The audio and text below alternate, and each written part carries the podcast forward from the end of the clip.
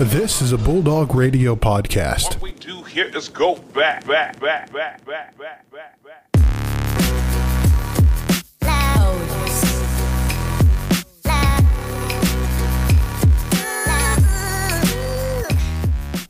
Welcome back, everybody. It's the MVSP with Brandon and Joe. I'm Joe. Brandon sitting right across from me. Got a very good show for you today. Ferris State Sports Report. Uh, men's college basketball national final was yesterday. Women's national championship was on Sunday as well. And we got a, couple, a little bit more news in the sports world as well. But first, Brandon, what else we got going today? First of all, if you recognize that tune, shout out to Mikes and Takes, our fellow sports podcasters. That is from their show. But I mean, we got a ton of stuff going on. A lot of fair sports over the weekend to cover. A lot of great results as well that are very worthy of being covered. And I mean, everybody's talking about that national championship game. We'll give you all the analysis and more on today's show. But we have a very, very special interview for you guys. Joe, who's it with? Yes, we do. Uh, we got with Jordan Jones, D lineman of the Ferris State football team. Super excited. Uh, Brandon, let's swing it on over to the interview. Now we are joined in studio with Jordan Jones, Jr., defensive lineman on the Ferris State football team. Jordan, welcome. Thanks for having me, man. Both of you guys, you got a nice, nice people, man. Thanks for having me. No problem. Yeah, man. Thanks for coming on. So, first question, uh, I guess the question on everybody's mind for COVID: What's it been like so far with the school year, with class and all that, and then especially with practice? Kind of what's been changing with that, and then kind of building relationships with the new guys too. Okay, so with COVID in school, man, all my all my classes have kind of been online.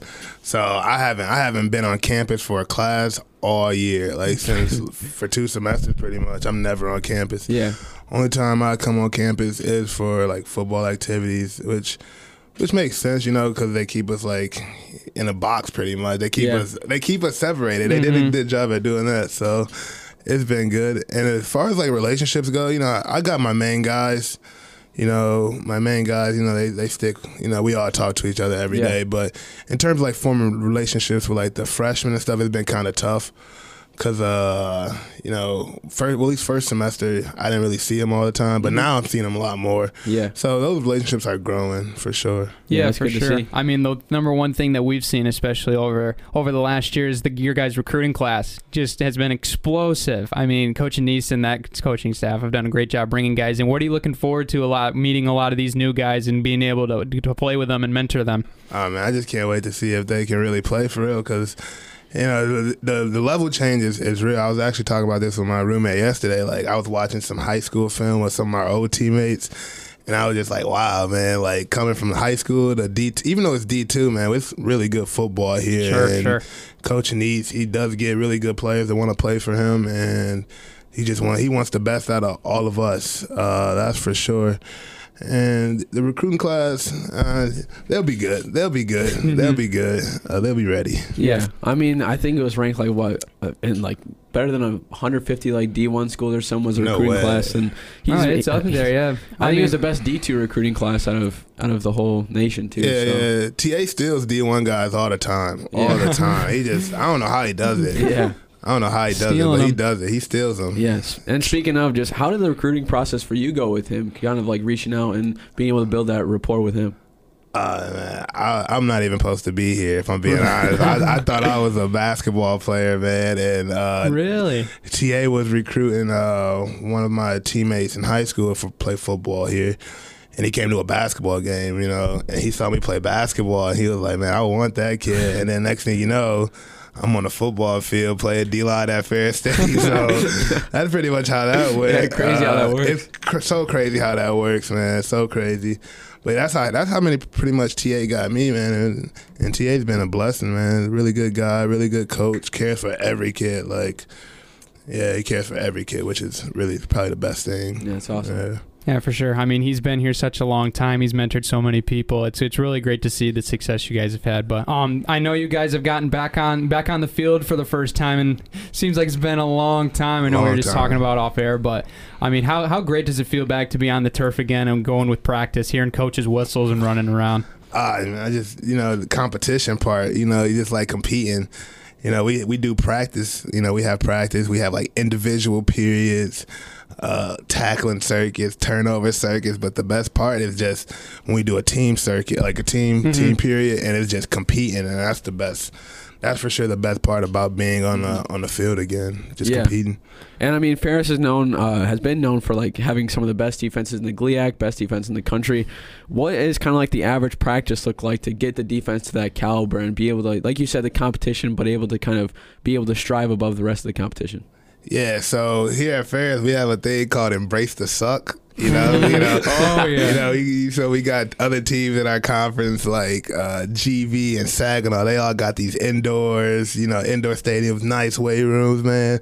And just here at Ferris, we don't really got all the nice stuff. So Yeah. you know, we just yeah, we embrace that. We're like, man, get us some more stuff. So we just go out there, grimy, and you know, get to work every day. Every day, have fun, get to work, play hard, hit the weight room hard, hit the field hard, and that's how yeah, that's how we get it done. That's how we have a really good defense.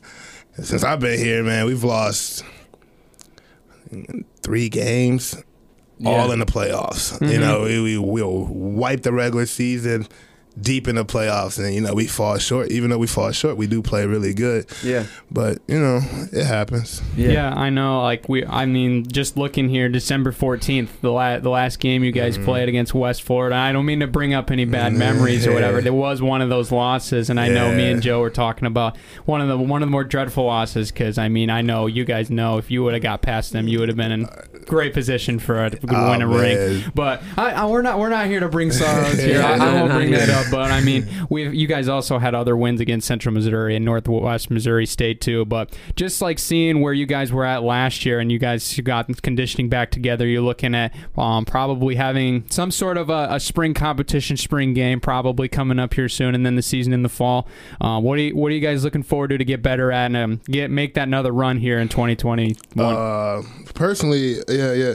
So spring games, spring games coming soon. That's gonna be great. Uh, but for just preparing for fall season, I mean, everybody's been having a real good spring right now. What really matters for the fall is how people attack the summer. Mm-hmm. So summer workouts, you know, summer. Uh, yeah, pretty much just summer workouts. Mhm. You know how they are they still you know training, keeping Yeah. their bodies in shape. yeah, yeah. So that's how we really prepare for the fall. And then once we get back for the fall, man, they they put it on us, man. They give us, you know, them practices, all day meetings, fall uh, fall camp. So you know, we really can't wait for that, and that's gonna push us forward into the 2021 season. Yeah. What's that like then for summer? Because like I, can you come back here? Like, do you have workouts here? Do you Oh, kind of yeah, have to yeah, find yeah. that yourself? Yeah, no, you can. We about a good amount of kids stay up here. The start the summer was probably around like twenty, so probably like May to June is about twenty, and then June July that number just keeps going up. Yeah. Uh, about the kids returning back, kids not wanting to be home. You know, Mhm. everybody wants. to Personally, me, I don't want to go home for Yeah. too long because Yeah. ain't nothing to do. At, it's stuff to do at home, but Yeah. you know. Just a new. I like being up here in Big Rapids over the summer. You know, they keep us in check. You know, they can get us a job. Uh, you know, keep us in the weight room, keep us running. So it's it's all good up here in the summer. Yeah, I mean, speaking of weight room, I mean, we got a we got a new strength and conditioning head honcho with Oh, um, yeah. Andrew Thede now moving on from um, beloved Hammer. We'll miss him, and we know he's got a great opportunity. But I mean, I've seen you guys in the weight room getting getting work done on multiple occasions, and uh, while I've been in there, and um, like, what's it been like changing a little bit of the the schemes up as far as weightlifting goes, and how do you think that's going to help you guys without the season? Oh yeah, Thede's Thede's been great. Uh, you know, just new things like new Mhm. workouts and stuff. Like I've never done stuff with him. I mean, with like from the last strength coach to this strength coach, just just new things. You know, Mhm. new knowledge. You know, new ways of working out. Uh, yeah, he's turning everybody into a beast, man. You go in that weight room. I lift every morning 7 a.m. man, and those guys are ready to go. They're happy to go in the weight room because they know he's gonna he's gonna make it hard on us and he's gonna get us better. So that's been nice. Mhm. Shout out Thede.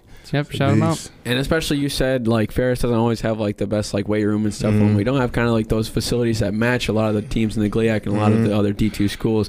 The Center of Athletic Performance is going to be building up soon. I don't know if it's going to be able to finish by the time you finish your tenure here, but what are you excited for kind of the other players that are going to be able to experience that? Do you think it's kind of going to accelerate the excellence of Ferris State football? Oh yeah, for sure. Especially if TA still here, because he he could he could he could leave Ferris today and go be a D one coach at a and be great at it. But if, if uh, they get that they get that athletic performance center done, And man, the sky's the limit for Ferris. Man, you can see like national championship after national championship, especially the way just you know our coaching staff is. We have the best coaching staff: Coach Annese, Coach Hodge, uh, Coach Smith.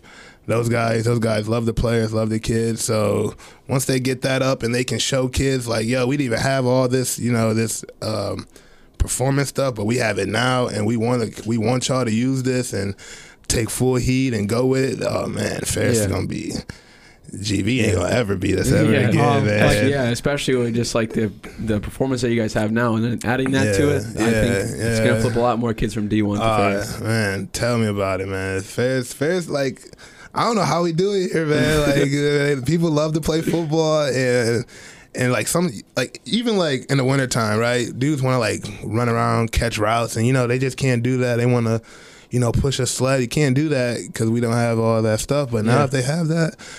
And the sky's the limit for kids that really want to play football here, because you know we we probably send like two, three pros to the league every year, so that number's gonna grow once that performance center gets here for sure. Yeah, Dang. I mean, we're. I know I'm super excited. and I know personally that I'll probably be able to use it. I knock on wood under the table, but um, I mean, yeah, I mean, even coach coaches are might be using the weight room. I've seen I've seen some of the Oh, coaches yeah. get in there and, They gr- get and grind in. some mornings, man. Oh, yeah. It's fun to see them in there too. But uh, I mean, you're talking about the culture. I mean, I know like personally, me and Joe being around here, we've been we've been um, exposed to Ferris football for for a while now, and I know I'm from from Reed City. Football is a center town of the of the culture. It's really it's really a big thing in the town, and I mean, coming from um, Divine Child, like, did you experience that same thing with football? Like the the mass the mass exposure, especially on a local level, as far as town wise, and then coming up to Ferris State, and you're like, whoa, football football's everything here. Yeah, yeah. So like I, I was saying earlier about my like little recruiting process. When I was in high school, man, I thought I was playing basketball for like the first two, three years, like uh, freshman, sophomore, junior, yeah, and then. And then I, I just TA offered me a scholarship summer going into my senior year, and next thing you know, I was a football player. So in high school, like football, football, it was big. All right, we had a good Yeah. school. We went to the Final Four, lost to Orchard Lake, got square rooted, felt terrible. Ah, but terrible. uh, Bummer. but uh, yeah, football, football back in my hometown where, where where I went to high school. It was it was a staple, but it wasn't too big. It was more about education at Yeah. my high school, Catholic high school. Really good high school though for academics, smart Mm-hmm. people all around the school. Man, I was walking around hallways, dudes talking about I got 36 on my ACT. Man, I was like, Oh, holy whoa, crap. Oh, no right? kidding. Oh, my Lot- like a lot of those kids, 30 Yeah. to 36 areas, crazy. That's crazy. Yeah, Mhm. and you said with basketball, would you kind of, I mean, I guess like encouraging uh, students who want to make it into college, is it good to kind of get into multiple sports Oh, in yeah. high school Oh, and yeah. Oh, being yeah. able to kind of diversify? Oh yeah, yeah. I was uh yeah, I was just one sport. I tried track. You know, I'm a big guy. I don't know why I even tried that. It was terrible. But uh yeah, play for sure play more sports. Uh, you know, that's it helps with the athleticism. Like like I, I use my, you know, basketball skills from when I was younger t- on the football field, like to this day, just like my Yeah. quickness. Like I like crossover sometimes. Like, I do like a crossover against the old line sometimes. It's funny, spin moves, stuff like that. Like little knowledge. Uh, but yeah, you know, multi-sport athletes, those are probably the ones that excel more. Yeah. You know, in the future, just because you know they they're used to all types of different movements. You know, every sport doesn't have the same movement, Yeah. so. Uh, For sure, I absolutely agree with that, man. Uh, final question: Every every athlete ring on, we ask this question. All the fans look forward to it. What is your favorite thing about being a Ferris State Bulldog and being here in Big Rapids? Oh man, uh, best thing about being a Ferris State Bulldog. Then it's a tough question. I mean, it's there's a lot of different things we've heard. Oh, ah, best thing about being a Ferris State Bulldog. Yeah, I, I, I like I like uh so from being from the east side of the state, you know, especially like a city area, there's a lot of people. Yeah. And I kind of like, I just like it here. You know, it's not too many people. You know, uh, you know, you're like, you've been a little bit more able to free roam. You know, not get in trouble. You know, just stay out of things. Uh, yeah, the best thing about Ferris State is for sure the football program. Uh, we have the best football program in the country, and I believe we would wipe everybody when we come into the next season, 2021. Love the confidence. I Yeah. love it. Love the confidence. We're confidence. gonna wipe everybody. Bring down, bring down Central. Say, hey, what's up? We're gonna we're gonna win that. We're gonna win Oh, a national I championship. love- I'm calling it. All right, We calling look Colin. forward to it. We're hoping that Yeah. that stays true. Here we go. Yeah, Coach Annese is gonna get us right. Defense is gonna be right. Offense gonna be right. Special teams. Yo, Yeah, awesome. That's It's so gonna- exciting. April sixth, 2021, 9.50 a.m. You heard it here first from Jordan Jones. And, Jordan, thank you so much for joining You're us. We welcome. appreciate it, man. I know you guys got to get to practice, so we're looking forward and have a good one. So for sure, thanks for coming on. Appreciate you Thanks boys, coming on, man. Once again, huge thanks to Jordan. I know the football team's getting ready to get back in action upcoming in the fall. Super happy for them. Can't wait to see our Bulldogs back in action up on Top Taggart Field. Always going to be fun. And I can't wait for the for like the good times there, Brandon, because I mean it's been a while since we've been able to have football on campus. I miss football. I really do. I mean, obviously the NFL was a couple months ago, and we had the Super Bowl, Yeah. but it's a little bit di- it's different though. Like now that we're in college and stuff like that's part of the college experience. Like and- campus is different yeah, without Bulldog football. Yeah, it really missing is. out. It's like I don't know. It just it just doesn't feel the same. But nonetheless, always excited for it. But speaking of Ferris State, we got the Ferris State Sports Report. Going to start off with golf. They are on day two. Or men's is on day two of the Cab Classes Classic. Excuse me, I can't talk today. And women's is on day two of the NC4K Classic, both in Ohio. But Brandon, men's have been tearing up day one. Uh, they I. Were they tied for first? Or they just got first first place on day one. They're holding the day one lead in first place, which Hey-o. also that's a job Round well done right there. We like. I mean, obviously, you want to finish the job in round two, but they're showing that this this is a legitimate team and this squad is really doing some great work. I know we talked to Tom and um, Dan on the show. You can check that out in the feed. Great talking with them about the season coming up, and I mean they've they've had they've made a lot of great Mhm. adjustments as far as going from simulator all year now to getting outside, and they're really playing some great golf. I mean we shooting a 282 on a first round. I mean, that's that's those are some pretty solid score lines. I mean, not too shabby. to it, be it is it is just in a crazy spot. I mean, Thomas Hersey and Josh Jeffords, a guy we haven't mentioned a lot on the show. He's made their his way up into a tie in first place right now. I believe they're both three down. Um, I mean, this it was pretty. It's pretty crazy. I mean, after the two rounds, I th- I believe that Thomas shot a 71 and a 70, and then um, Josh shot a 69 and then a 72. So they're right now tied at three, one, Mhm. three under par for the first two rounds. Yeah. Um, Nathan Krennic in eighth with a um with 74 and 70 rounds. Adam Mazdry with a combined 147, and Zach Gildner with a 149. So, Mhm. um, I mean, they believe they're teeing off at, and it'll be a little bit past from now when this episode comes out at 9 a.m. on this lovely Tuesday morning. So we'll we'll definitely be watching that, and we'll let you know. But where you can find out where the results are on our Twitter and Instagram at That's the facts. Always. Uh, just a shameless plug, you know. You know, shameless plug. Always be plugging. But like Thomas and Josh, they've been doing pretty solid. I think they're tie a four way tie for first right now. Uh, Brandon Jared from Walsh, and then uh, Jared Lyons from Saginaw. I think Jared's like the number one ranked. He's uh, up there. Yeah.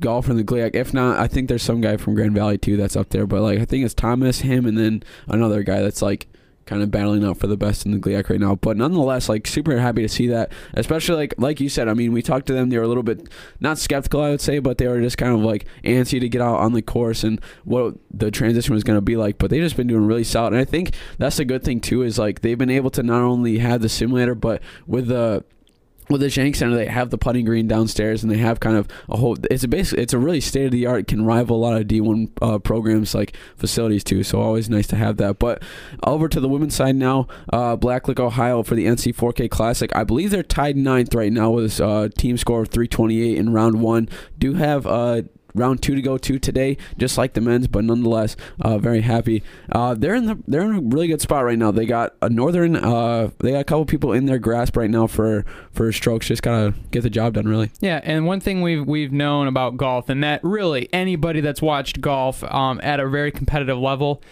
whoever's going to be leading after the first day, isn't always going to win the whole tournament. So there's plenty of room, especially to improve. I mean, there's a lot of people up on the board, like Elena Eldred is leading us right now individually. She's 17th in the field and when shooting a 78. But she's in grasping distance of top five, just Yeah. because that's how that's how it is. A good it's, it's a a, good it's round a four stroke. Yeah, she only, they only have a five stroke lead. That's that's two bad holes. Or Yeah, that's one bad hole and a couple pars. Yeah, for yeah for the leaders, like literally, if you have a couple a couple accidental shots that have to leave to layups, I mean that's two strokes right there, and especially at the beginning of a round. That's gonna that's gonna fluctuate, and then it's gonna even con- it's gonna snowball basically Mhm. to where we've seen pl- like players that get a really hot four or five hundred round, um, especially on the guy side, and then they just have they just have an average day on, on, on round two, and then day two they're they're gonna be sitting in fifth or sixth place when the tournament ends. So there, Yeah. there's plenty of room for improvement. I believe we are ninth in the field, um, which isn't which isn't completely out of it, and we made a really nice comeback. Um, I believe it was um, in the second tournament of the year, Kentucky as well. We I believe we were hanging around seven, eight, nine, and we jumped our way up to five on the women's side by the end of the, at the second round. So we've been shooting improving scores in the second round. So we hope to see that. Daniel um, Staskowski uh, shot an 80 on her first round. She got th- she's sitting right now in 31st. Mackenzie Dale with an 81, Abby Greville with an 89, and Elena Del Rose with a 93. And I mean that's a tough course. I mean 5,900 yards um, total. That I mean that's a that's a pretty far course there Yeah, at you're, Jefferson you have County to you have to Country Club. poke it a couple times to to really get it in play. But nonetheless, uh, you know, two really good spots. Men's in first place, women's in ninth place. Both can kind of keep where they're at. Women's especially can make that jump like we have. So always gonna be excited. Brandon, we're gonna be keeping you guys updated on our Instagram and Twitter. So always check it out at Follow the MVSP. us. Yeah, Follow I think us. that's my first shameless plug Yeah, on the pod. I'm proud of you. Thanks. I'm You're proud of you. I'm proud of you, brother. anyway, moving on over to volleyball. The um, regular season has come to. I, it's crazy. It's come to an end already. Oh, yeah, it's, It's it seems like just yesterday we had both our Katie and Sam on just talking about how the season was coming up. Yeah, I mean they they've been doing well. I'm a, a nice little broom sweep. Um, I wish I had like a Grab the brooms. yeah. I wish I had a broom sound effect we could add into the show because I mean we've had we've had quite a few little sweeps we could have put in, but Yeah. um, nonetheless another sweep at home. Actually playing in Wink this time and not in the volleyball arena. Um, don't know exactly why, but you know it was fun. Change it up and nice they- little change of setting. Yeah, Didn't affect us. No. 6 0. Not you know at all. Not at all. I you mean, know how it be. Yeah, we came out firing over four over a point four hitting percentage, which in the first set, which is bonkers. Yeah. That's that's red hot. Um, so I mean, they, they they played they played fantastic. I mean, there was really no question whether we were going to. Um, who, there was no question who was the better team. Um, we were by far We the better team. You can see that in the standings. You can see that in the records, and we, we really showed it. Um, the second the second time around, um, they they started getting us a little bit scared on Saturday, but I mean. I I think it was a 25 to 20 first set. So then you're kind of like, oh, are they feeling a little bit? But then we took care of business. That was 50 to 29 combined in the next two sets. Yeah, and we no moved, chance. moved to 10 and 4, which now puts us at seed 4 in the GLIAC conference tournament that'll be starting on Friday. We'll be taking on the Northwood Timberwolves. So Is it that's Timberwolves? I thought it was just Wolves. I mean it is Timberwolves. I mean they just call themselves Wolves because you don't want to Yeah. you don't want to say it over and That's the over. one and thing over though. again. They that's the last team we lost to. So But But, we I mean, didn't we're on have a- Katie. yeah, but we're on a 15-0 streak right now. Right. Like 15 sets in a row. So So I'm not really too worried about it. Yeah, to be so honest. last time we played Northwood, um, when we played, um, we played at Midland. We lost three to one. Um, Katie O'Connell was not present for that game, and then on the Saturday, um, come back where we came to Big Rapids to play here at Ingleglebe, and we ended up winning three zip. So we we've we've have the leverage of that matchup just because of the recency of we won the last game we played against Yeah. them. I mean, we've really had some really really solid really solid cam- or campaigns this year as far as winning these big big games i mean obviously michigan tech would have been the one where we would that would be the icing on the cake. And we had a little bit of a slip up in the first series of the year against northern. Um, but i mean northern's also a really good team. And i mean you look at some of the you know, look at the teams we lost to.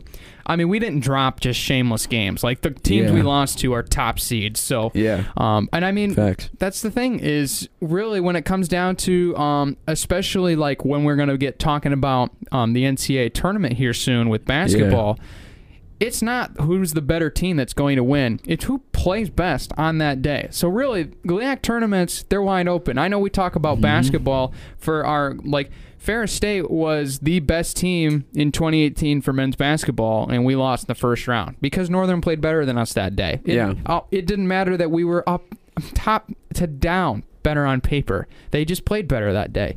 And Mhm. when it comes down to the tournament, um, obviously you're going to be considering things like, yeah, that we we played this this way in the second game and that worked, and there's going to be adjustments being made. And obviously Yeah. you're going to look at that, especially with film, but there's still going to be that. How are you going to play that day? How are you going to respond to the tournament um, environment, especially now that it's going to be at a neutral site playing at Saginaw? So it's going to be really interesting. I'm I'm excited. I think that this team's ready, and I mean they've really they've really shown that they are up to the task and they can beat all these top teams. So I'm really excited. I think that our Mhm. women's volleyball team is going to be in good shape. Yeah, the one thing is too. I mean, the one, the only like downside. I wouldn't say it's a downside by any means, but like we do have the reputation. We're going for what seven straight GLIAC tournament wins. Yeah, So I think that's like the only like thing that'll kind of be on the back of everyone's mind. But like, I don't think it's like it's a big deal, but I just don't think it's like going to be that much of a factor. Cause like we're on a we're on a huge hot streak right now. yeah. Um, that was that was Schefter, by the way, giving me. an Yeah, email. Schefter, I'm just quick, kidding. quick outlook email. Oh no, yeah. Uh, I I think that that's going to be obviously like. There's always the the aspect of keeping a streak alive. It always has that that mental Yeah. shift, and it always has that little bit of extra that extra just- emphasis. It's just up to the like the player to figure out like is it gonna negatively affect me or positively? Because you could look at that two ways. You could look at the pessimist or the optimist. You could say, Mhm. "Hey, we're going for a seven straight. Let's make it eight. Or sorry, we're going for a seven straight. Let's do it, and let's use like this expectation to like use it to our advantage." Or you could be like, "Man, we're going for seven straight. I hope we don't lose like first round because that'll be really embarrassing and Yeah. we'll lose the thing." And I don't think anybody on the team probably if you're going into a tournament with that, you probably just shouldn't even show up because like that's just a terrible attitude to have. So I don't think that's like the the vibe of the team at all. But like that's like that's basically like what's if it's in the back of your mind. Like is that what is that what's going to be your focus on the day? Yeah, I mean, obviously, like we're we're going to be talking about whatever happens after this whole conference tournament's over, if the streak's alive, if not, or mm-hmm. whatever.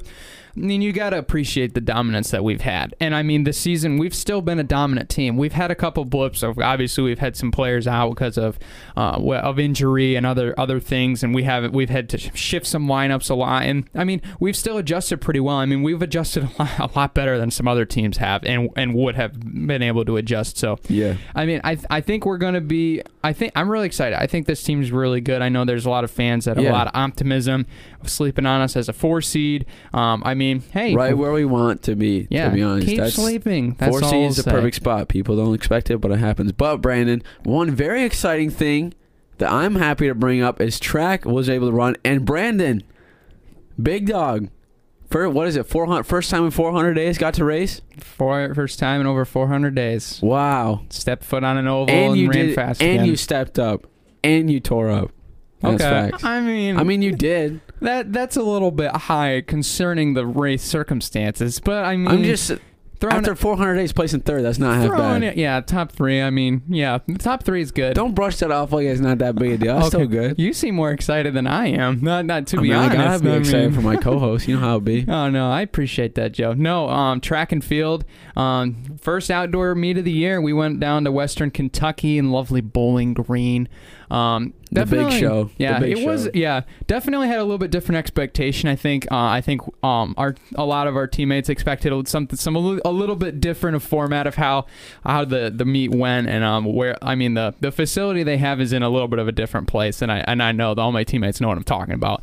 But it was definitely it was definitely a fun trip. I mean, we got to spend multiple days down there, run multiple races. It was a really fun time, and um, I got my debut in the steeplechase, is what Heyo. Joe is talking about, and it went pretty well. I expected a lot worse. You gotta dry Um, your shoes out at all? Like, do you jump yeah. over the thing? yeah, I have like the portable like What? um eh, like you can go buy like Cabela's or Eddie Bauer where it's like one of those stands that has the the actual fan? like shoe dryer Yeah. stuff. So What's, I uh, th- yeah my my spikes were on that for a solid Yeah. three hours. I, I mean, over the the sp- your spikes are probably like super light, so I don't think it'll be too bad. But No, like, it wasn't- is it is it any difference when like you're running and like they get wet? Like, does it? Do you kind of feel the effects of it near the end since like you?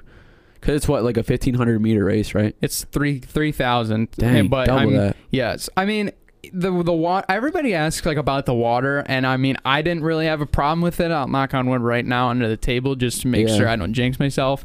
But I, I think the the every like everybody asks about like running with your feet wet and everything. I really honestly didn't notice it. I mean, obviously you're gonna Your feet get pruny at the end. Eh, not really. No, I think it's just like by the time you're out of it and you're already moving on to the next barrier, you've already forgotten about your feet being wet. Yeah. you're basically It's moving on to the yeah, next thing, and it's more. You want to know a cool thing, Brandon? yes, My cousin actually went to the Olympic trials for a steeplechase. really. Yeah, I might have to get in contact with that No, person. 'cause Derek I would Scott. love some advice. Derek Scott. Well done. Look him up. Did he go to um? Cornerstone. I thought about Yeah, that. he was an I, All-American. I've seen his name on the leaderboard there when I visited. That's funny. Yeah. Anyway, That's my cousin. wow, that's crazy. That's my claim to fame. That's the oh, only cool that's thing. claim to fame. You got the steep, you got the steeplechase on. That, Yeah. that's fun though. Uh, a lot of other great results though is two are two. I mean, we had lots. We had lots of success, um, especially like with the first meet. I know, like personally, like talking to some of my teammates and stuff. They they wanted a different outcome, and I know like some guys didn't get exactly what they wanted to, Yeah. and everything But that's tough though. throwing outside and running outside, it was a lot different. I It- noticed that like the air just seemed like it was a little Yeah, like I was gonna. dry. I was gonna say that it, the the atmosphere in the air is probably a lot different for throwing because like yeah, at least inside it, like it seems like it might go farther because like it's it's more of a controlled environment. But Yeah, outside you that gotta deal with the wind and all that. yeah. It wasn't too much of the wind. I think the number one distraction was there's actually an active railroad track that had a train going like half mile trains just hauling cargo and oil literally back and forth on the on the tracks, and it was kind of funny. Like every couple hours there'd be a train go by, and everyone's like, "Oh, there goes the train." Um, all right, there it goes.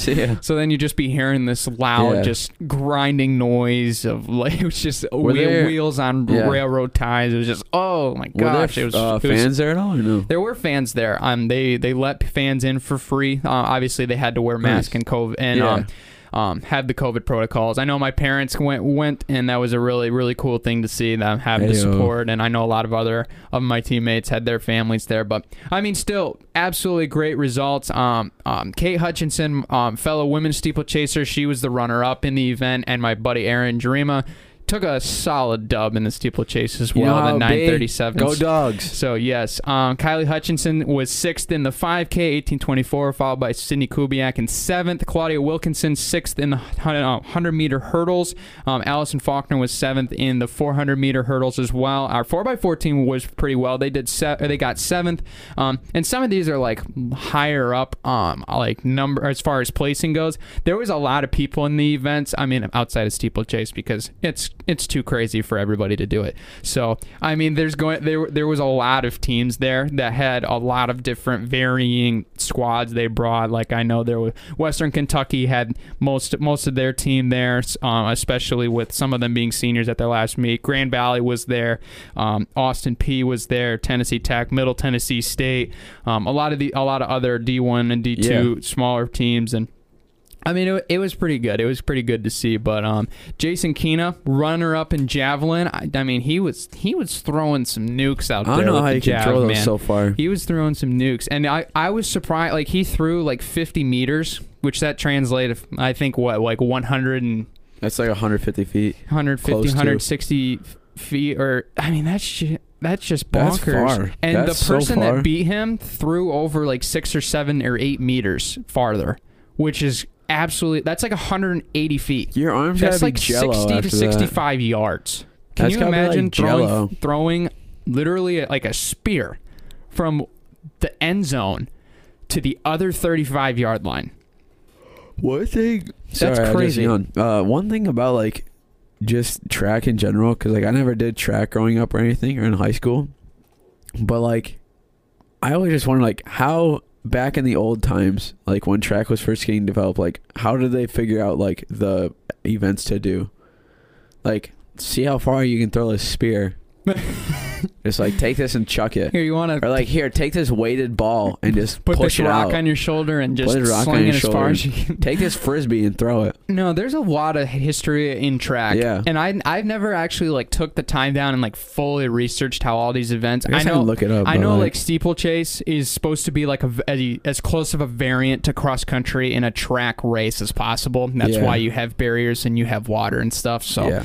um, but there's a lot of other event like the hammer throw. Who came like who came up with that? Yeah. Really interesting That's idea. like the one thing. Is like I like I get like the things or like the events are like feats of strength and like feats of athleticism stuff, but it's like who developed like the like what was the committee to basically decide who was gonna or what events to do, yeah. and especially like how do they come up with like a track's gonna be 400 meters around Yeah, and all that Uh, there- stuff. There's a lot of there's a lot of history behind it. I need to look it up some more. But railing out the results, um, Trevor Rosnowski, T. Roz throws we had on the show. He was sixth in shot put. Forrest Akers was tenth.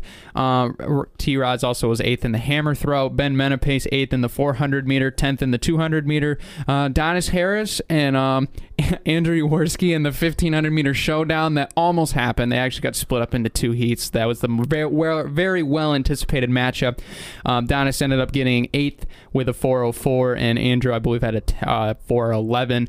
So, Yeah. um, and Nick Dennison as well with a eighth in the f- with in the 5K, 1529, and our and our 4x4 Yeah. also got fourth. Great, great results. It was a really fun meet, and I was really personally like not running the first day and being able to watch a lot of the throwers and jumpers that I normally don't get to see, especially like in indoor or in uh, even cross country where they're you don't see them at all because it's only cross country. But really, really cool thing, and I was really excited to like talk to some of the other field event people and just really get to really get to see how they compete and just being able to watch some of that in a new experience. It was fun. Yeah. Like watching people throw hammers. That that was that was crazy. Yeah. Like that's really such a precise timing sport. yeah.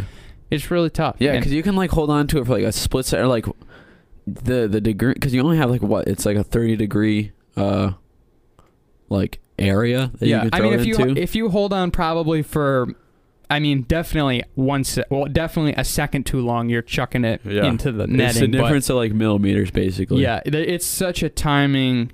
It's such a precise level of movement. Any any miss timing Yeah. can result in a bad Yeah. throw. And some I mean. I can tell you, I know about it. I mean, Mario and Sonic at the Olympic Games, that was the hardest one. Oh yeah, dude. That was the Throw hardest that one. back. Sega Wii Olympic Games. Oh my goodness, that was that was a, such a tough thing. I, So I- hard. it was always like speed skating too, Yeah. where you had to like get the perfect timing right. Hated it. Yeah. Anyway, uh, enough with our Wii nostalgia video games. Um, softball in action got the split against Wayne State. Um, I believe we had a four-two win and a three-two loss. That might be Mm. that might be backwards. I'm trying to make sure let me, let here me really check it quick. for. Let me check Yes, for you. four two win game one, three two loss game two.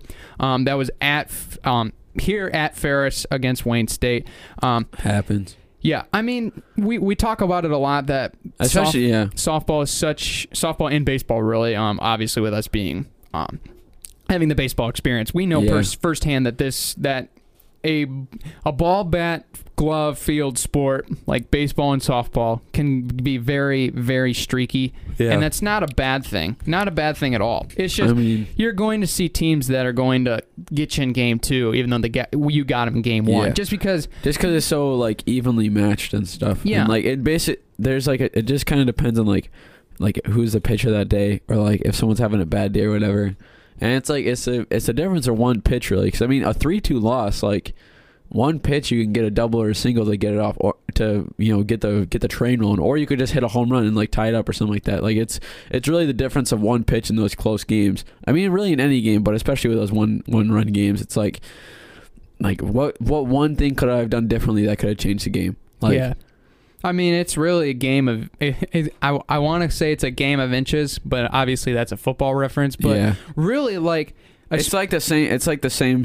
I for can- lack of a better word, it's a game. you can almost argue it's a game of centimeters because I mean, squaring up a base or a softball, it's tough. Like I like I mean, baseball obviously you got a little bit bigger barrel and a and but a smaller target where it's vice versa with softball.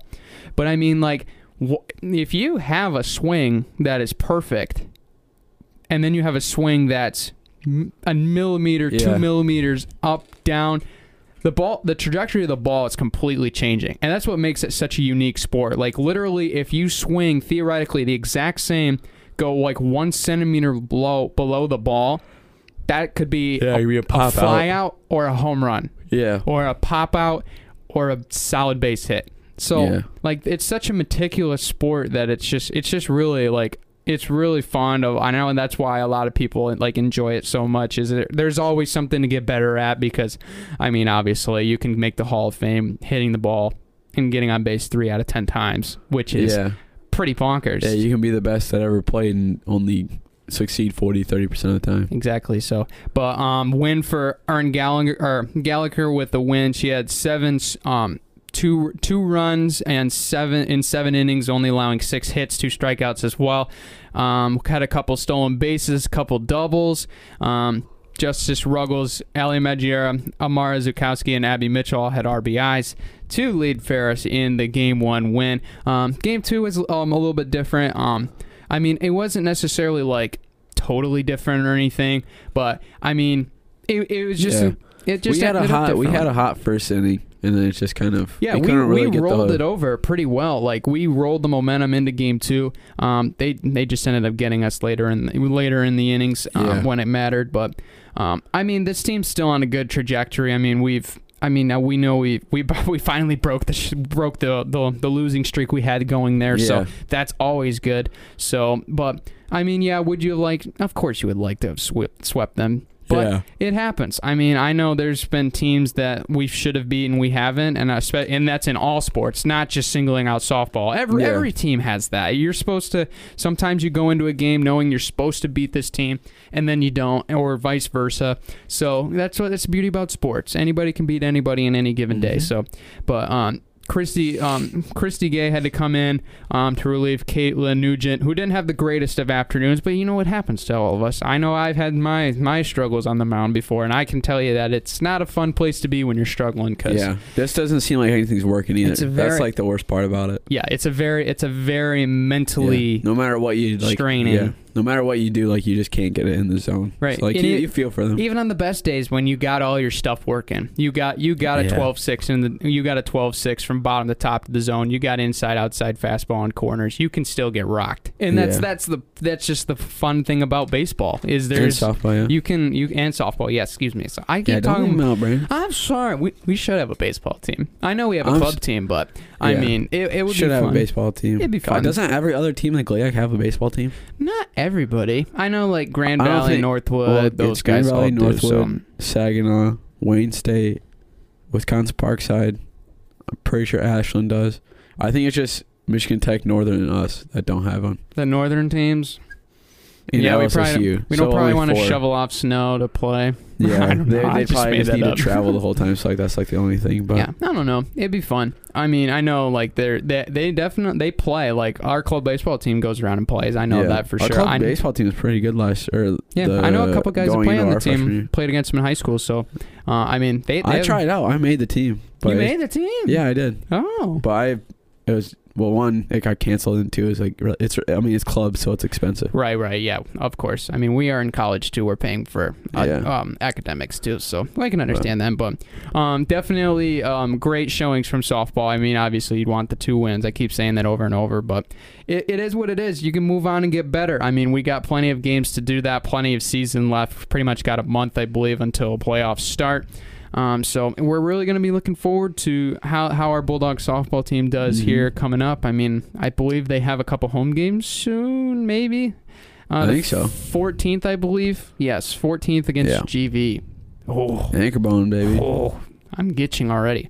Um, next game though will be on Wednesday. They'll travel over the pond to Wisconsin Parkside for a doubleheader on Wednesday, and then they will be at Purdue Northwest and at Davenport back to back. That is a rough turn of like. Oh, Yeah, rough. at least they're at Davenport the second day, and not like Ashland, where they're traveling like back. Yeah. Well, I mean that wouldn't that wouldn't be terrible though Well, either. well, that, just I mean that's the thing. though. Well, I mean, if they did, if they did go to Ashland, that's three out of state opponents. Like, right. I mean they they would not they would not come home. They would go straight across. But Yeah, okay, at least it's okay. It would be impossible. But if it was Davenport was replaced by Northern, Like that'd be no. Yeah, they You- def- they definitely got a full so, week. That'd They be so definitely got a full dumb. But at least like if they go to once they go to Davenport, they can just like come. It'll, it'll be a, sh- a it'll be a less of a ride, a shorter ride. I don't know why I couldn't think of that word. A shorter ride up until they get back to Ferris. If they go to Davenport, which would be good. But Yeah. nonetheless, Yeah, it's going to be fun. I mean, we got a lot of Ferris sports wrapping up here in the last last month of the semester. Yeah. Yes, we've made it. It's crazy time. I mean, with everything that's been going on, we're almost to summer. Just hold on a little bit hold on longer. to it. Couple more weeks, and we're going to be in exam week, and we're going to be riding off to the sunset of summer. Mhm. Yep. Last uh, sport that we got to cover today, Brandon. Women's sports, women's uh, excuse me, women's soccer uh, played over the weekend. They had Correct. the two games. Davenport, Grand Valley did get postponed, which kind of sucks, but they got I moved think to they the, were scared to play us. Yeah, it happens. Uh, anchor down, you know how it be. Uh, but uh, Davenport got the win 3-0, got the job done. Davenport is one of the lower teams in the GLIAC, but like Pia said when we talked to her, like they're just focusing on getting them done, they're focusing on Grand Valley. So Speaking They- of Pia, she got one in the net. that's for sure. Yeah. Did what she said she was going to do. What She she, got needed one to of the do. goals, She um, said she needed to score more. Yep, and she did. And then Merlin McDermott had one of her own, and of course, Grace for Hodge playing lights out right now with a goal and an assist as well. Um, Bree Rogers also had an assist, and Nikki May did as well. So, um, basically back to back to the old times. That's basically kind of how this game went. Um, we didn't have as many shots. We had 12 on net, but we, I mean, three of them got past, so that's, Yeah, that's that's pretty 25%. solid. That's pretty good. Um, Trin Meest was seeming to be pretty bored back there. I mean, she only had two shots on net she had to save. So, but I mean, yeah, Davenport's not the strongest of teams, but we're we're rolling. Ferris Yeah. State soccer is hot right now, and if you are a, a student on campus, you need something to go watch. Go watch them. They're playing some really good quality soccer. I've heard a lot of good things. I was not able to to go to the game because obviously we had to leave for Western Kentucky. Yeah. But I heard a lot of good things from the game. So Yeah, I was planning on going. The crappy part is I was planning on going to the Grand Valley State game, but then it got postponed. So yeah, I I would like to hear the reasoning by, by Grand Valley. Friday Council. the twenty third is when we play them. Last game of the regular season. They'll but- say COVID with question yeah, marks. COVID with question mark, but it's just Grand Valley didn't want to play us because they're too scared. But nonetheless, this week, uh, closing out the week uh, for Friday and Sunday, they're going to be uh, playing Northern Michigan, or both at Northern Michigan and then at Michigan Tech. So a lot of traveling for them over the weekend, but nonetheless, hopefully they can get a few dubs to make the trip worth it. Still, yeah, we're in a good spot right now. Um, it's gonna be fun. I think this is gonna be.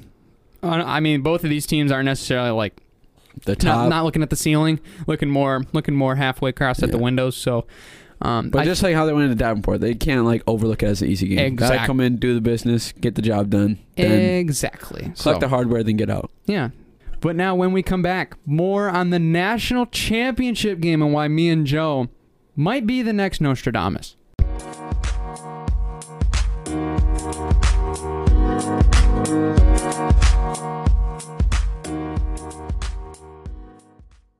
back from a quick break. Uh, but Brandon, as you know, uh, if you tune, if people tuned into our uh, selection show for the March Madness bracket, a lot of people doubted, but we knew what we were talking about. Brandon, we correctly depicted the national championship. But I have Baylor. excuse me, I have Baylor going into national championship against Iowa, and then I have Baylor All winning right. it all. Uh, I just I don't know. Oh, I just wow. don't know if Iowa will be able to to top, but I think it's gonna be close. I flat out want Baylor to show the world how good they are. The only reason that they had a bump in the road is because they had the COVID uh, hiatus for a couple days. They're the I think they're probably the second favorite for a reason. I mean, the number two team in the country. I think there's some other teams that you can put in there, but I think this could be a matchup that is just too tall of a task for Gonzaga to deal with on the defensive side. I think Jalen Suggs will have an absolute monster game, but I think the three point shooting from Baylor and the aggressiveness on the inside and outside, offensively, defensively, would just be a little bit too much for Gonzaga. And I think Baylor will win the national championship. Those calls, ladies and gentlemen, were made on March 15th on our official bracket episode. Me and Joe both got the Baylor Bears winning the national championship, which happened last night. Baylor beating Gonzaga 86 to 70. And oh my goodness, let me tell you what, as I sitting out on my recliner last night watching this basketball game and watching what was unfold, in my mind, I was just like, I don't think anybody could have predicted this. no. It was incredible. I I will say this. I will say this. I didn't think I knew Gonzaga was going to lose because I had Baylor as my national championship, but I didn't think it was going to be by this much because a 16 point deficit against when Baylor's able. I know Baylor had a super good defense, but I did not think they were going to be able to hold the number one offense in the country to a 16 point deficit at the end of the game, which is crazy, Absolutely insane. I mean, just the- especially in a national championship game. in the national championship game on the biggest stage. Absolutely phenomenal. I I am just in in awe of what happened last night and just hearing what I said again. I wanted to hear. Oh, it's such a good feeling. I mean, sitting sitting It's, it's such a good feeling to know that you're right. You know what I'm saying? To, pre- to perfectly predict exactly what you thought was going to happen. And I mean, this is our legitimate brackets. Like we knew we like obviously I had more brackets that I threw another other friend other friend bracket groups and stuff This like was that. the big one. This was the big one. I was all in on Baylor. I was very worried after the COVID protocols hiatus they had, not coming back the way they did. This last night, what we Cemented saw was the Baylor basketball team that America believed was the best team in basketball. Yeah. And you got to finally see them shine one more time. And it was an absolutely beautiful feeling. And just, I mean, you brought it up, Joe, like the fact that you're right. And I mean, it really never hit me. Um, until like the end of the game once the buzzer sounded and I'm and I'm recapping the game in my head a little bit going into what I'm going to say here on this show like I'm replaying back to the torch articles that I that I wrote about my predictions that Baylor was going to be be the national champion going on this podcast going all in on the Bears winning it all over powerhouses of teams at the time Gonzaga, Houston, Illinois, Michigan, Bama, Iowa, all these teams. And I was in my heart I just had that You knew I just you knew the Baylor the Bears were going to get the job done. I just knew Baylor was the team that I was going to support all the way. I'm not saying Yeah. like I'm I'm not Nostradamus psychic Sean Spencer that I'm like, yeah, I know exactly who's going to. This Baylor's going to win it all. I already read in time. I went back four weeks, came back. I'm, I already know. No, that's not what happened. I had the gut feeling that I had I loved this Yeah. Baylor team too much. Like I loved it- that team so much more than Gonzaga, and Gonzaga is a great basketball Yeah. team. They didn't play the the way they normally do last night. They Yeah. weren't the same team. They well, the thing is like with uh Suggs, like he t- popped off, but Timme just kind of stayed like twelve points for Timme's like a little bit low. Yeah, it is. like it seemed like they shut him out a- a lot. Like he was able to get like a couple key like rebounds and stuff, but like near the start when they had that run, it just seemed like nothing Gonzaga was working. Like especially down low, and I think that's the one thing about that Baylor did really well was like they saw what UCLA did wrong, and they really like were able to kind of fix that. Because I think. Because I think when UCLA came in, they were like, "All right, we need to shut down both like Jalen and uh, and uh, Jordan, or I forget his name, but I forget his first name, but either way, it's Timme. Like they, we need to shut them both down, but it's like they kind of had a little bit too much on their plate. But like Baylor just went in, shut down one player, and was just like it's kind of like what uh Gonzaga, not Gonzaga, but uh what UCLA did with Iowa, or not Mhm. Iowa. Who who beat Iowa? Alabama. Alabama. Alabama, yeah. I don't know who it was, but either way. But what they did with Luka Garza, they just let him score, but they shut down everybody else. That's kind of what happened here. It's Mhm. like they let Jalen Suggs do work, and it's like they, there's no way that only he can only he can beat us too. So like, yeah, and the thing that really po- or like caught my eye in this game was Gonzaga's defense has not been their staple, but it was their staple. yeah, it was the only the thing. loss it of was this the, game. It was the only thing working for them. No, Which it is- really wasn't working. Oh, sorry, That was yeah, the point that's- I was- sorry, yeah, sorry, yeah, yeah, sorry. yeah, yeah. I know, I know what you're, I know what you're saying. We're on the same level here. Gonzaga's defense was not great, and I, I know Baylor was hitting their shots, and I know they're the best three point shooting team in basketball, and they showed Yeah. that. I get that. It just seemed like they were slow. They you know? were like they were just biting at a lot of things. They were like they shouldn't have. There were too many open baskets. There Yeah. were way too many open baskets underneath for, for that Gonzaga gave up. Like they're too good of a team to be letting those things happen. They turned the ball over. They're being a little sloppy. But the biggest thing I think early on of this game, if you were to ask me exactly why Baylor won this national championship, they why they won that basketball game on Monday night, it's because of their aggressiveness Yeah, they went after Gonzaga, no hesitation. They had the full confidence they could turn the ball over on Gonzaga and turn it into points. And they did that. that's They did it on both ends.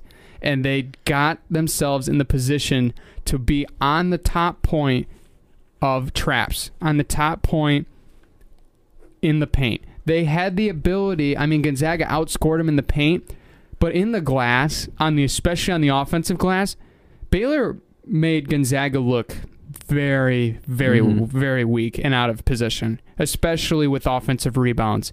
They had, I believe, it was 16 offensive rebounds in that game. Gonzaga had five. Baylor had 38 rebounds. Gonzaga had 22. Baylor pummeled Yeah, they Gonzaga just, on the glass. that's like if you can't really like get something going like in the rebound in the rebound department, like especially with offensive, it's you you kind of got to not kiss the game goodbye, but it's like that's a lot of like free points that you're giving up, and it's like when you're already down in a deficit of that like caliber where they're almost by 20. And then like you're just giving up easy offensive re- or easy rebounds that you should get, and then just giving them second chances for easy just little putbacks like you're you're you only have yourself to blame there. And I mean Gonzaga. The one crack part is I was kind of looking forward to seeing possibly an undefeated season because like the last time we were able to see that possibly was with Kentucky, but when they lost to Wisconsin or Right. whatever. And like it sucks, but like I don't know when when I saw it right out the gate, I was like, yeah, Gonzaga's not winning this game Mm-hmm. because like I don't. Th- I think they're gonna get way too much in their heads, and then they did. They just didn't play very solid. They just started to that type of play at the start kind of bled into the second half when they were just kind of like not really playing very good perimeter defense. They were biting on a lot of uh, like jab steps and little crossovers to make so that Baylor could have space to shoot the three because they're on fire. And it's just like when they would go on fast breaks and stuff too, they just left a lot of guys open that like could get really easy shots and like I don't know. That's but that's just Gonzaga. Like I just don't think they can really pull. it. They've never really been able to pull it out Mm-hmm. ever since. What, what was his What was his name? The last time they won the national championship, Adam something. Adam Morrison was Adam Morrison. that was the closest team that could have made it that far. I mean, they lost to UCLA, which was awesome, by the way, to see him because he was actually on the call in the booth when that Jalen Suggs buzzer beater went down, which is still going to go down as one of the most legendary shots in March Madness. Just yeah, I think that's gonna be safe. That the Villanova buzzer beater. Um, Christian Laettner. yeah, Christian Laettner. Just like, yeah, that was like one of the crazy things. What was your reaction to that, by the way? Because like I was watching it by myself in my living room. My parents thought like I hurt myself because I was yelling. Do you want a great story, an honest story? Yeah. So that that the that game started, I believe it was what was it like nine nine fifty or something. Yeah. We were I was on my way home. I I was going I was coming home for a family Easter. I was in Kentucky racing Yeah. on Saturday. And I we I went with my parents to drive straight home to get back for fam- like a family Easter. Yeah.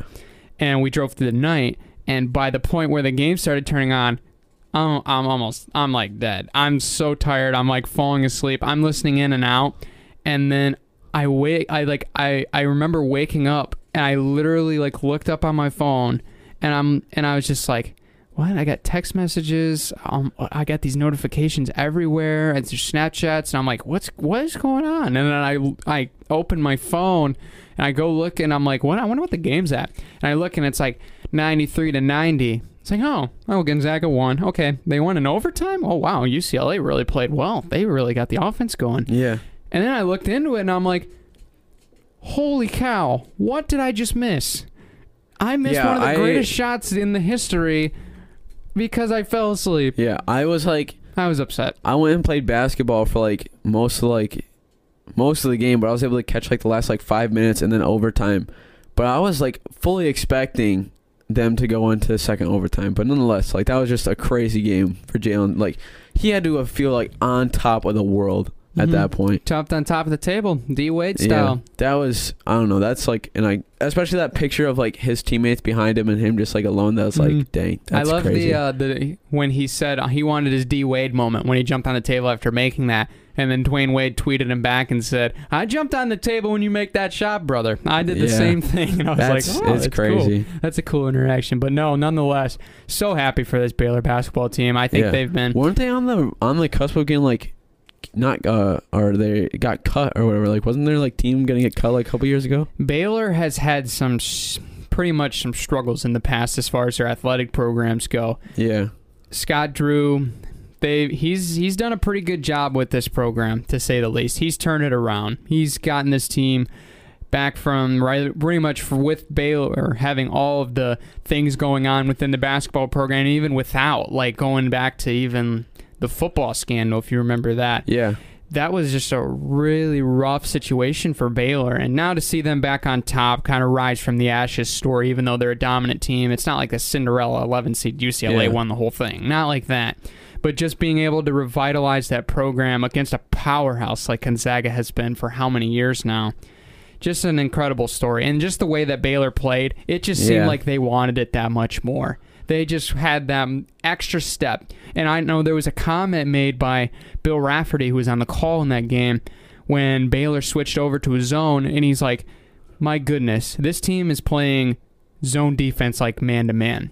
They're being that aggressive and on the snap of a finger in the perfect spot. And they Yeah, they want this game more. They played as I think as perfectly as they could have played to win that game. Yeah, I mean there were some times they they I Baylor's Yeah. Baylor loves to shoot the three because they're good at it. And there's times where they they let they let a couple rip on on transition or on Yeah. before they run sets or whatever. So that, yeah, that's like their downfall. But like at least like they just shut out Gonzaga. yeah, Speaking of, just like I mean, not speaking of, but like one thing about Gonzaga that like I was already skeptical of, and just like people already know, is like they don't play anybody good at the start of the year. I mean, they were supposed to play Baylor, but it got canceled.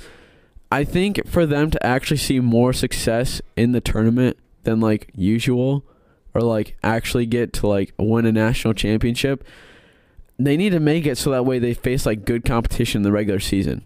Cause like, yeah, they face they face off like better, progressively better teams in the tournament, and they can win those games, but you can't get used to like a higher caliber of play. I feel like just by the snap of a finger when it comes tournament time. You know what I'm saying? because Mhm. like they never came close to losing a game really in the in the in the regular season, and they go and play a 16 seed at the start, so like a little bit better competition than they're normally than they're normally at. Then they go and play uh eight seed or whatever the next one is, so a little bit better, and it just kind of like keeps on continually getting better. But I think that's their downfall is like they have to just flip a switch to really be able to like compete with those like good teams. I mean, they're number one, so it's not like they're any slouch, and they've been able to like kind of keep in. But like, I think that's the downfall is when they get to those points of having to face off against the two seeds or the one seeds or the three seeds, those teams who can actually give them a run for their money and actually have the talent to beat them. That's when they kind of fail about it because they don't have that that conditioning earlier in the year of playing those good teams. Yeah, and I mean they've they've done they've they've put themselves in the spot where they have put games together Yeah. that they were going they were supposed to Yeah. play Baylor earlier in the season when they Yeah. were 1 and 2. But I'm saying like I'm saying like more than that. You know what I'm saying? Oh no, I, I I get what you're saying. I agree with you. Like they they should play more high level competition. I they can't do anything about their conference. Yeah, that that's the thing. But like you can still add out of conference games. You know what I'm saying? Yeah, get get the conference stuff like out. I they they can't they can change their conference, but then they're going to have to work with all the other there you can't really say like they need to have a tougher conference cuz that's harder to change. Non-conference that's different. Now you can play a lot of these other teams which I mean Gonzaga has played some tougher teams. Like they played Kansas early in the year, they played West Virginia, Yeah. they played Iowa, they played Virginia. They beat all those teams before their conference schedule started. But it and think at the same time, like Gonzaga's conference schedule, it's too easy to the point where now you've kind of forgotten now about how to play these tougher teams. Yeah, it's I- it's more of like a shock. I feel like. Yeah, and I don't I don't know how exactly they can move the conference if they can play non-conference games at the end of the year. I don't know how their schedule is structured in the WCC. I don't know how it's structured, but the idea is, I mean, they've played they play good teams at the beginning of the year, but until Mhm. like their their last game that they played against a ranked team was Virginia, Yeah. and It's that more- game was literally like back in January. Yeah. It's way more It- no, it was. December of tw- it was Yeah. the day after Christmas. yeah, it's way more impressive for Baylor to go what is it, 28 and 2 in the Big 12 Yeah. where they have to play Kansas, Texas, West Virginia, Oklahoma State, Texas Tech. All those players who made or all those teams who made the tournament compared to Gonzaga who's what in the what do you say WCC West Coast Conference, yeah. who didn't have anybody else make the tournament. No, they. Sorry, I mean, BYU, that's about it. BYU would have. who got who got knocked out by UCLA?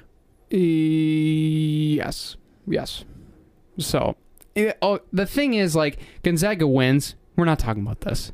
Like we're we're not talking about Yeah. Gonzaga. Like they oh they figured out the formula finally. They got it together. They got Yeah. the team. They got out. But that's the thing they haven't though. That's like that's the reason that's what we're talking about. Is like what do they have to change to be able to finally get to the get to the promised land of the national championship right, and that's a of winning the question. national championship. That's a question that we've been asking for a long time because Gonzaga's had teams that theoretically should win the national championship very every solid year. teams. Like a couple or in 2018 when that Gonzaga team that beat Duke at the Hawaii Invitational or whatever, that was a team that could have won the national championship. Mm-hmm. They didn't though. They didn't. It's, it's the Adam Morrison team could have won the national championship. They, They didn't, didn't. though. Why is that? Probably because they don't have a lot of people at the start of the season or don't have a solid regular season to get them conditioned for March Madness type play. Yeah, I, I it'll be it'll be interesting to see what they what they change next year and who stays and who goes because I mean Suggs is a, could be a guaranteed lottery pick, but this this loss might Hope Suggs sit, stays. sit with him a little bit. Maybe he stays. On a side note, if the Pistons end up getting the number one pick and they select Jalen Suggs, I will not be mad. Yeah, we'll not all. be mad about it. I might even be more happy with K- than Cade. Cade didn't impress me that much in the tournament. Not So, really, to be honest. I, I like where Suggs is at. I love his athleticism too. But um, another national championship that we will go over here at the end of this show. Um, really kind of a shocker as far as who made it here. was not expecting this, to be honest. Yeah, the fact that you say UConn losing before the national championship kind of just shocks the whole world because Yeah. UConn should be there every year. Ari- yeah, Arizona But- and Stanford in the national championship. yes, and I could get Stanford. Stanford was thirty-one and two, but Arizona, a twenty-one and six team, make making the national championship. Mm-hmm. That's that was the I, I could I almost think that's just tournament play in a nutshell. You could make an argument that that Arizona Wildcats girl, ladies basketball team was the hottest team in college basketball Yes. in its entirety than in this NCAA tournament. They Yeah. were one of the teams that it was kind of like, yeah, they're kind of a hit or miss. They've lost they've lost to big teams like Stanford twice before Yeah. then. So it was kind of like, are they going to be able to beat these two seeds? One seeds are going to run through, run Yeah. into later in the. and eh, They took care of business. They Yeah. were one of the best. They pretty much outran UConn. Now there's other reasons they could win won that game. I mean, they beat Texas A&M, pretty good defensive team. Yeah. Indiana, really good basketball team as far as the women women's, women's side, men's side. So. Yeah. A little bit. I mean, Yeah. yeah, once, but once nah, they might get it together. I don't know. regardless, Um, and then UConn, they beat by ten. surprising. That was a the biggest thing all year was them beating UConn. Yeah. Because UConn was undisputed putting on top. Now, I'll Yeah. admit I had a women's bracket. UConn was winning the whole thing. Then they only lost by one to Stanford in the final, Yeah. which is And obviously they, they had like the the whole situation with um coach well, coach Barnes having the um she, she was shown with um with um an expl- I guess an explicative image of herself expressing with um against at the opponents where uh, she had um she flipped the bird at some at somebody in one of the huddles Mm. um, that might have been directed at the other team. Um, but this is the thing, like everybody said, she's that passionate. She wants to win that badly with this Yeah. group. And I mean, I you look at what she's done over the last three years. She took a team that I believe that was like barely a, f- a barely a average team, took them to the, I believe it was a high conference seeding in the in the in the uh, conference tournament, made a run at the title, missed out, and now in the next year they're in the national championship game. yeah. Absolutely phenomenal. And I mean, just the whole way that game was going, it looked like Stanford was gonna. It was he was pretty much round three, and it was gonna be the last knockout punch of the boxing match. Yeah. Um, well, no, it'd be UFC that would have three rounds, but you get you get my Mhm. analogy here. They fought back. They were gritty. Yeah. They, I'm I'm telling you what. The one thing that I would have changed in this game is that last shot yeah. because I don't know if that was the best decision at the time. Cause I don't know. Did you watch the I game? did, yeah. The Aari McDonald three Yeah. at the end. Because she had the teammate wide open in the corner with two seconds left, which could was plenty of time to get a shot off and a pass, Mm-hmm. Especially wide open. Like instead of like the turnaround three. Uh, granted, it was almost went in. It almost banked in. Granted, but Yeah, I just don't know if that was the best. It would have been so much more. But also, that's like tunnel vision in those think- situations. Yeah. So like, it- I can't, I can't like knock it for it because I mean, I've never been at that situation where I'm down by one in a f- down by one fourth quarter of a national championship, and like, I'm more focused on getting the basket, the ball in the basket, and it's like, right, right, I right. get what you and like having those, you can't. I want to say like freeze up, but like when you have three defenders on you, like you can start to like, we we have no idea what it's like to Yeah. have the ball in your hands with three seconds left in a national championship game. yeah, So we get we get that. O- Obviously, they could have made things. I mean, frankly, it would have been better if she Yeah. airballed. I mean, hindsight teammate is right underneath to put yeah. it back in and probably I mean, get the hindsight win. is twenty. Hindsight is twenty twenty. So like, y- you Yeah. can say all you want, but like, still, it's So, yeah, the thing that was pretty crazy about this game was like Stanford dominated Arizona on the glass, yeah, and they turned the ball over 21 times. It was just absolutely insane. yeah. Like Stanford had 21 turnovers to compared to Arizona's six, and then Stanford had 47 rebounds compared to Arizona's 29. yeah. It was just one of those games where it's just like, yeah, we're gonna have to adjust to this game, the way this game's played. And Arizona did a great job doing that. Like they Yeah. they adjusted it. They, hung with it the they got time. out. They got out in transition, and they they were able to to Yeah. make something happen. And I mean, they hit their free throws, especially when there was the foul starting to pile up for Stanford.